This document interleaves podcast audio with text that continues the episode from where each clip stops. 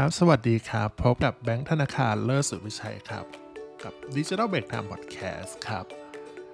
โอเคเราวันนี้มาอยู่เรื่องเกี่ยวกับการทำคอนเทนต์ SEO เนาะซึ่งเป็นวิธีการเพิ่มแบ็คลิงก์นั่นเองครับว่าเฮ้ยเรามีวิธีเพิ่มแบ็คลิงก์เนี่ยทำยังไงได้บ้างมีกี่วิธีหรือแล้วก็เน้นจำนวนหรือคุณภาพเนี่ยแบบไหนที่ดีกว่ากันอันนี้บอกก่อนว่าอันนี้มีประสบการณ์จริงๆเลยที่รู้สึกว่ารู้สึกอยากมาแชร์ด้วยต้องบอกก่อนว่าแบ็คลิงก์ก็คือใครที่มีเว็บไซต์เนาะการทำคอนเทนต์ประเภทแบบบทความเนาะแล้วพอเราทำไปได้สักพักนึงนะครับก็จะมีคนเขาเรียกอะไรหยิบยืมบทความเราไปอ้างอิงโดยการหยอดลิงก์แบบลิงก์จริงๆมีหลายแบบลิงก์มาแล้วก็ follow กลับมาที่เว็บไซต์ของเรานี่ก็เฮ้ยเราจะทำมันมีแบบเนี้ยซึ่งมันมีประโยชน์อะไรบ้างซึ่งอันนี้แบบเกินแบบเร็วๆเนาะมีประโยชน์คือการมีแบ็คลิงก์เนี่ยช่วยให้เว็บไซต์ของเราอ่ะมีเขาเรียก domain authority หรือ domain rating อ่ะในระดับที่สูงขึ้นมีความน่าเชื่อถือมากขึ้นแล้วก็ทำให้บทความน่ะหรือคอนเทนต์ในเว็บไซต์อ่ะติดหน้าแรกได้ง่ายขึ้นเร็วขึ้นด้วยซึ่งอันนี้อย่างที่บอกเรามาพูดถึงเรื่องวิธีการเพิ่มแบ็คลิงก์เนาะว่าเฮ้ยมันทำอะไรได้บ้างซึ่งข้อแรกเลยอันนี้เป็นข้อที่เราทำมาตลอดก็อยากให้ทุกคนแบบได้ทำตามนี้ทั้งหมดเลยเหมือนกันก็คือข้อแรกก็คือการทำคอนเทนต์ที่มีคุณภาพเพื่อเพิ่มแบ็คลิงก์นับเป็นวิธีที่แบบเรายังยืนยันแล้วก็เป็นแนวทางที่ทางเว็บไซต์ของเรา Digital Break Time เนี่ยใช้งานจริงทำมาจริงทำมาโดยตลอดเลยก็คือแบบมีรายละเอียดคอนเทนต์ที่มีคุณภาพเนี่ยเรา definition ว่าเป็นคอนเทนต์ที่เราเป็น originalไม่ใช่ว่าต้องคิดเองด้วยนะก็คือเราสามารถแล้วแต่ว่าอาจจะแปลได้ไหมโอเคเพิ่มความคิดเห็นอะไรอย่างเงี้ยแล้วก็อ้างอิงกลับไปได้เนาะก็มีรายละเอียดมีข้อมูลบางอย่างที่หาได้ยากหรือเป็นประสบการณ์อะไรพวกนี้ครับโดยเรียบเรียงอ่านได้ง่ายอธิบายให้เรื่องที่เข้าใจได้ยากเข้าใจได้ง่ายขึ้นโดยไม่ต้องไป copy หรือลอกเลียนแบบใครมาก็อย่างที่บอกเป็น original เนาะต้นฉบับซึ่งแน่นอนว่าการทำที่คอนเทนต์เพื่อเพิ่มคุณภาพเนี่ยก็จะช่วยให้เว็บไซต์ของเราอ่ะมีคนเห็นมากขึ้นอย่างที่บอกก็คือเสิร์ชเนาะแล้วก็ค้นหาติดหน้าแรกปุ๊บก็คนเนี่ยก็จะเขาเรียกว่าอะไรเอาเว็บไซต์บทความของเราอ่ะไปอ้างอิงนั่นเองซึ่งอย่างที่บอกคืออ้างอิงในที่นี้คือเป็นการทำแบบลิงก์แบบโยนกลับมาแบบdo follow อันนี้จริงๆมันมีดีเทลเนาะแต่เราอธิบายแบบง่ายๆว่าdo follow คือโยนลิงก์กลับมาให้ตามกับต้นทางได้อะไรพวกนี้ครับแต่ว่าพวกนี้ก็จะมีข้อเสียอยู่นิดนึงก็คือการที่เราหวังพึ่งว่าจะให้หลายเว็บเนี่ยอ้างอิงเราต่อให้เราทำคอนเทนต์แบบคุณภาพดีจริงๆก็ตามหรือใส่ลิงก์do follow กลับมาทำในความเป็นจริงในแง่ของการปฏิบัติจริงทำได้ค่อนข้างยากเนาะเพราะว่าอันนี้จากที่เราทำเว็บของเราหมดเลยก็คือหลายเว็บเขาก็อ้างอิงจริงแต่บางทีก็เหมือนมีแต่เทคเขียนไว้เฉยๆว่าเป็นเว็บขอขอบคุณเว็บไซต์ digitalbreaktime.com แต่ว่าไม่มีลิงก์อ้างอิงกลับมาเราก็จะไม่ได้อ้างอิงอะไรเพราะบางทีเราก็เสิร์ชชื่อเว็บตัวเองบ่อยๆอะไรอย่างเงี้ยหรือให้ลิงก์ผิดไม่ครบอะไรพวกเนี้ยวิธีนี้ขาดความแน่นอนเนาะไม่สูงมากแล้วก็อย่างที่บอกคือโหกว่าจะบิวเขาเรียกอะไรทำคอนเทนต์ที่มีคุณภาพก็ต้องมีจำนวนเยอะๆแล้วก็ใช้เวลานานมากๆด้วย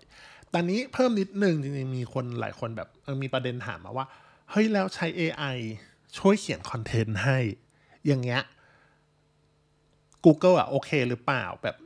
โดนแบนไหมห้าม AI เขียนหรือเปล่าอะไรเงี้ยแล้วอันนี้เราเข้าใจนะหลายๆคนก็เริ่มใช้ ChatGPT หรืออะไรพวกเนี้ยในการเริ่มแบบช่วยทำคอนเทนต์ให้หน่อยเขียนให้หน่อยแต่ว่าส่วนใหญ่ก็คือภาษาไทยยังไม่ค่อยเก่งมากแต่ภาษาอังกฤษเนี่ยโปรระดับแบบโอ้โหเอามาใช้ได้เลยอะไรเงี้ยซึ่งอันเนี้ยเราอ้างอิงไปยัง Google มันจะมีบทความบล็อกของ Google อยู่นะว่า Google เนี่ยไม่ได้แบนหรือว่าห้ามให้ AI เขียนนะซึ่งอันนี้คือแบบเหมือนเท่าที่อ่านมาล่าสุดก็คือ Google เขาจะมุ่งเน้นคุณภาพของคอนเทนต์ที่แบบเขาเรียกส่งมอบประสบการณ์ที่ดีให้กับผู้อ่านที่เป็นคนนะซึ่งต้องบอกก่อนว่าGoogle เนี่ยอย่างที่บอกคือไม่ได้ห้ามให้ AI ช่วยเขียนหรืออะไรอย่างนี้เลยถือว่า Google ค่อนข้างแบบโอเคแต่ว่านิดนึงคือยังให้ความสำคัญเกี่ยวกับ คอนเทนต์ที่เป็นคุณภาพอยู่ถึงแม้เราจะให้ AI ช่วยเขียนในความเป็นจริงอะเนาะเราก็ต้องมีคนเหมือนคนที่คอย approve อยู่ดีว่าเฮ้ยข้อมูลตรงนี้มันถูกต้องหรือเปล่าที่เขียนมาเนี่ยมันใช่ไหมแล้วเราก็ค่อยไปปรับแต่งอะไรอย่างเงี้ยก็ยังโอเคอยู่อันนี้ต้องบอกก่อนว่าส่วนตัวก็ใช้ ChatGPT ช่วยในการทำคอนเทนต์ในปัจจุบันเนี่ยทั้งหมดเหมือนกันไม่ทั้งหมดหรอกก็คือหลายๆอันเลยแต่ว่าเราแบบไม่ได้ให้แบบว่าให้ AI เขียนโดยตรงบางทีเราคิดไม่ออกใช่คำว่าคิดคอนเทนต์ไม่ออกเนาะก็เลยแบบแบบธีมคอนเทนต์ควรจะเป็นเรื่องอะไรดีมีหัวข้ออะไรบ้างเราค่อยมาปรับแต่งให้กลายเป็นแบบสำนวนของเราแล้วรู้สึกมันก็เวิร์กอยู่นะก็ใช้ได้โอเคต่อมาข้อที่2ก็คือเพิ่มแบ็คลิงก์แบบง่ายๆเลยจ้าใช้เงินใช้เงินเนาะโปรยธนบัตรปึ๊บซึ่งอันนี้บอกก่อนว่าการเพิ่มแบบลิงก์แบ็คลิงก์แบบในการซื้อแบ็คลิงก์เนี่ยมันจะมี2แบบซึ่งอันดับที่1ก็คือ 2.1 ละกันก็คือซื้อบริการแบ็คลิงก์โดยตรงเลยซึ่งบริการพวกนี้มันมีบริการหลายแบบจ่ายครั้งเดียวจ่ายรายเดือนเพื่อรักษาจำนวนแบ็คลิงก์ไว้ซึ่งแบบเนี้ยมีมากมายหลายแบบถ้าเข้าไปเสิร์ชก็จะเจอเนาะซึ่งมีหลายราคาหลายเลือกจำนวนได้อะไรอย่างเงี้ยอันนี้ต้องบอกก่อนว่าแนวทางเนี่ย Google ไม่แนะนำให้ซื้อแบ็คลิงก์แบบประเภทแบบนี้โดยตรงเพราะว่าเมื่อ Google เคยรู้ว่าเว็บไซต์ของเรามีการซื้อแบ็คลิงก์คืออยู่ดีแบ็คลิงก์ก็เพิ่มขึ้นจำนวนมากจนผิดปกติอะไรอย่างเงี้ยมันแบบอยู่ดีแบบโดนอ้างอิงหลายเว็บจัดอะไรอย่างเงี้ยในระยะเวลาไม่นานอะไรอย่างเงี้ยก็จะทำให้ Google เนี่ยลดอัตราการมองเห็นของเว็บไซต์เราได้ซึ่งส่วนตัวเราก็ไม่ได้ซื้อต้องบอกก่อนเราไม่ได้ซื้อแบบนี้เลยส่วนตัวจะเชียร์การซื้อแบบที่ข้อ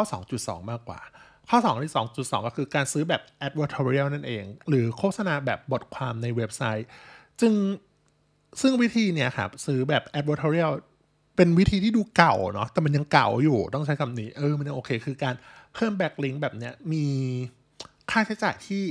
ค่อนข้างเขาเรียกอะไร variety หลากหลายก็คือขึ้นอยู่กับว่า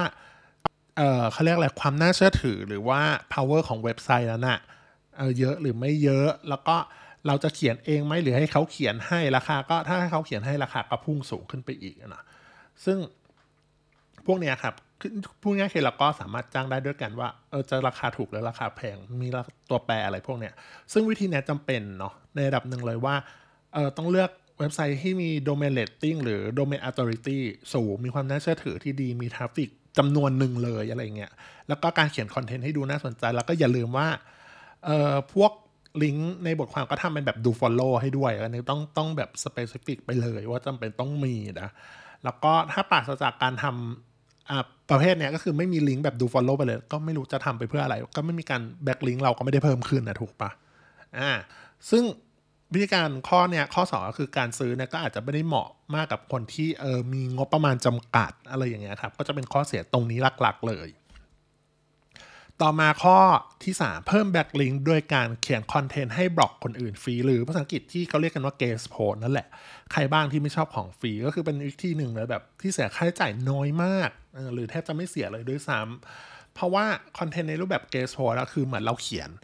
แล้วอาจจะอีเมลติดต่อทางแชท Facebook หรืออะไรก็ตามเนี่ยให้ทางเจ้าของเว็บนั้นๆน่ะสามารถเอาไฟล์บทความเนี่ยไปลงในเว็บของเขาให้หน่อยแล้วเรียกว่าอะไรคืออาจจะไม่มีการเป็นเงินเป็นตอบแทนก็ได้หรือบางเจ้าอาจจะให้เรียกเป็นเงินเป็นตอบแทนแบบมันก็จะกลายเป็นแบบที่ 2.2 ก็คือซื้อแอดเวอร์นั่นแหละแต่ส่วนใหญ่ถ้าไม่มีการเรียกเงินเลยก็คือ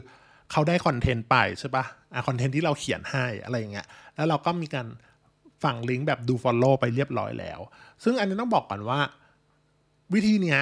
มันไม่ค่อยเป็นที่นิยมเพราะว่าการตอบกลับอะไรพวกนี้ไม่ค่อยมีการตอบกลับยิ่งเว็บใหญ่ๆนะไม่มีทางเลยอ่ะต้องใช้ตังค์อ่ะเนาะเรื่องแต่ถ้าเป็นเว็บที่ไม่ใหญ่มากเขารู้สึกว่าก็จะมียินดีเหมือนกันเพราะว่ามีคนทำคอนเทนต์ให้ฟรีอ่ะไม่รู้สึกแบบเราก็เอานะอะไรอย่างเงี้ยถ้าสมมุติเราก็ต้องดูก่อนว่าคอนเทนต์นั้นเขียน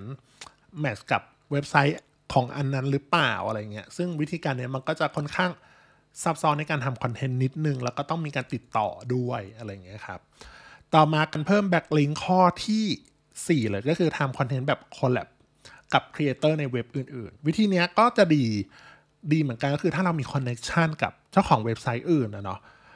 ทำคอนเทนต์แบบคอลแลบก็คือดีทั้ง2ฝ่ายเลยทั้งฝ่ายเราฝ่ายเขาอีกฝ่ายนึงเหมือนแลกลิงก์การเพิ่ม DRDA ก็ DRDA ก็คือ Domain Rating หรือ Domain Authority แบบมีประสิทธิภาพด้วยอะไรเงี้ยแล้วก็ช่วยให้เราขยายฐานจำนวนของผู้อ่านหรือผู้ติดตามให้มากขึ้นอะไรเงี้ยครับก็รู้สึกเนี่ยเป็นวิธีที่ค่อนข้างโอเคเลยต่อมาอันนี้เป็นเหมือนสรุปแหละที่เราเกริ่นไว้เบื้องต้นเลยก็คือว่าเฮ้ยแล้วสรุปว่าแบ็คลิงก์เน้นจำนวนหรือคุณภาพดีกว่ากันแบบไหนสำคัญกว่าซึ่งอันเนี้ยเราไม่อยากฟันธงว่าแบบไหนดีกว่าไม่แหมแต่พูดแบบว่าไม่อยากฟันธงแต่ในใจมีอยู่แล้วนะซึ่งเอาเป็นข้อสรุปส่วนตัวของเราเลยกันของเราเองเลยกันว่าคุณภาพเหนือกว่าเรื่องของจำนวนใช้คำนี้คุณภาพเหนือกว่าเรื่องของจำนวนแต่ถ้าโอ้โหทั้งมีคุณภาพและจำนวนก็เยอะในระดับหนึ่งด้วยก็จะยิ่งดีเข้าไปใหญ่แน่นอนว่ามันต้องดีแต่ว่าถ้าจำนวนเยอะแล้วคุณภาพไม่ดีสู้แบบเอาคุณภาพเราลิงก์เดียวไปเลยอันนี้คือเรายกตัวอย่างจริงๆซึ่งอันนี้ต้องบอกก่อนว่าเหมือนแบบอวดนิดนึงใช้คำว่าอวดนิดนึงคือหลังๆเนี่ยจุดประสงค์ในการทำคอนเทนต์นี่คือแบบมาเผยแพร่อวดนิดนึงก็คือเว็บไซต์ของเรา digitalbreaktime.com เนี่ยเฮ้ยได้รับลิงก์ดู follow จากเว็บไซต์ lazada.co.th เว้ยคือเป็นเว็บไซต์ที่ใหญ่และก็น่าเชื่อถือเนาะคือตอนแรกงงเหมือนกันคือบางคนบอกว่าเฮ้ยเราไปเช็คจากไหนอะไรอย่างเงี้ยเราเช็คจากชื่อ ahrefs.com อะไรเงี้ยเราเป็นสมาชิกแบบนั้นนะเราก็สามารถเช็คได้ว่ามีเว็บไหนที่ให้ได้โยนเอาลิงก์มาให้เราบ้างซึ่งอันเนี้ยเราเช็คมาก็คือ lazada.co.th ซึ่งใครหลายๆคนที่รู้ว่าเว็บไซต์อีคอมเมิร์ซเนี่ยอย่าง Lazada เนี่ยคุณอยู่ดีคุณไม่สามารถโยนลิงก์แบบขายของแล้วมีลิงก์ได้นะเบอร์โทรก็ห้ามใส่อันนี้ทุกคนก็น่าจะรู้กันอยู่แล้วแบบ LINE หรืออะไรเงี้ยใส่ไม่ได้เลยเพราะว่าเขาไม่ได้แน่นอนเป็นเว็บไซต์อีคอมเมิร์ซเขาก็ต้องการให้ซื้อในแพลตฟอร์มเขาถูกปะแต่ที่เราได้ลิงก์มาเนี่ยเราได้ลิงก์มาจาก Lazada ก็มีบล็อกอันนี้ก็เพิ่งรู้ว่า Lazada ก็มีบล็อกแบบแล้วเขาก็อ้างอิงเว็บไซต์ของเราไปยังบทความหนึ่งในเว็บเราซึ่งแบบเฮ้ยตอนนั้นแบบตาฝาดหรือเปล่าช็อกในระดับหนึ่งเพราะว่าโดเมนเรตติ้งเขาเยอะมากแล้วแน่นอนทราฟฟิกเนาะมหาศาลอยู่แล้วโยนลิงก์มาให้ปุ๊บเฮ้ยลิงก์มาแล้วแค่ลิงก์เดียวเท่านั้นนะใช้คำว่าลิงก์เดียวเชื่อไหมว่าโดเมนเรตติ้งเว็บเราจากตอนแรกแค่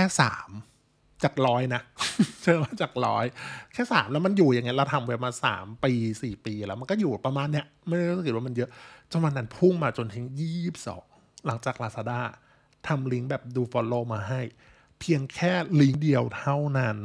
โอ้นี่ก็กราบขอบคุณ Lazada ทีมทำคอนเทนต์ Lazada ด้วยอะไรเงี้ยถ้าได้ยินนะยาวลิงก์ก็ออก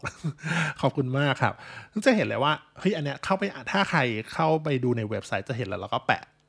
หลังฐานไว้ว่าเฮ้ย domain rating มันเพิ่มขึ้นจริงๆแม้ว่ามีแค่อันเดียวลิงก์เดียวก็พอซึ่งในอนาคตทราฟฟิกเราก็จะค่อยๆโตขึ้นเรื่อยๆแล้วก็จะแบบติดหน้าแรกบ่อยขึ้นมีความน่าเชื่อถือเยอะขึ้นอะไรเงี้ยจะเห็นเลยว่าแบบเฮ้ยมันแค่ลิงก์เดียวแต่คุณภาพเอาคุณภาพไว้เนี่ยเฮ้ยมันแบบเห็นได้จริงเนี่ยเนาะมันกลายเป็นว่าเฮ้ยเราก็กล้าฟันธงในระดับนึงเลยว่าเน้นคุณภาพดีกว่าโอเคสรุปเราจะเพิ่มแบ็คลิงก์ด้วยวิธีการ SEO แบ็คลิงก์ของสำหรับ SEO อย่างไรได้บ้างข้อแรกคือทำคอนเทนต์ที่มีคุณภาพเพื่อเพิ่มแบ็คลิงก์อันนี้ก็แนะนำสุดแต่ว่าก็จะมีข้อเสียนิดนึงก็คือเอาแน่เอานอนไม่ได้อะไรอย่างเงี้ยครับข้อที่2คือซื้อเลยก็คือซื้อแบบบริการที่เป็นแบ็คลิงก์โดยตรงแต่ไม่แนะนำส่วนข้อ2คือซื้อเป็น advertorial หรือโฆษณาบทความในเว็บไซต์ข้อที่3ก็คือเขียนเป็นguest host หรือเขียนคอนเทนต์ในบล็อกอื่นให้ฟรีข้อที่4คือทำคอนเทนต์แบบ collabกับครีเอเตอร์ในเว็บไซต์อื่นเนาะแล้วก็ถ้าให้ฟันธงว่าเฮ้ยเราเลือกคุณภาพหรือจำนวนดีกว่าส่วนตัวเลือกคุณภาพอะไรอย่างเงี้ยครับโอเคใครมีคำถามเกี่ยวกับเฮ้ยการทำแบ็คลิงก์อะไรอย่างเงี้ยแล้วแบบทำยังไงดีหรือว่าใครเคยแบบได้เขาเรียกอะไรแบ็คลิงก์เว็บแบบปังๆหรืออะไรเงี้ยมาแชร์กันได้สำหรับวันนี้ไว้แค่นี้ก่อนนะครับสวัสดีครับ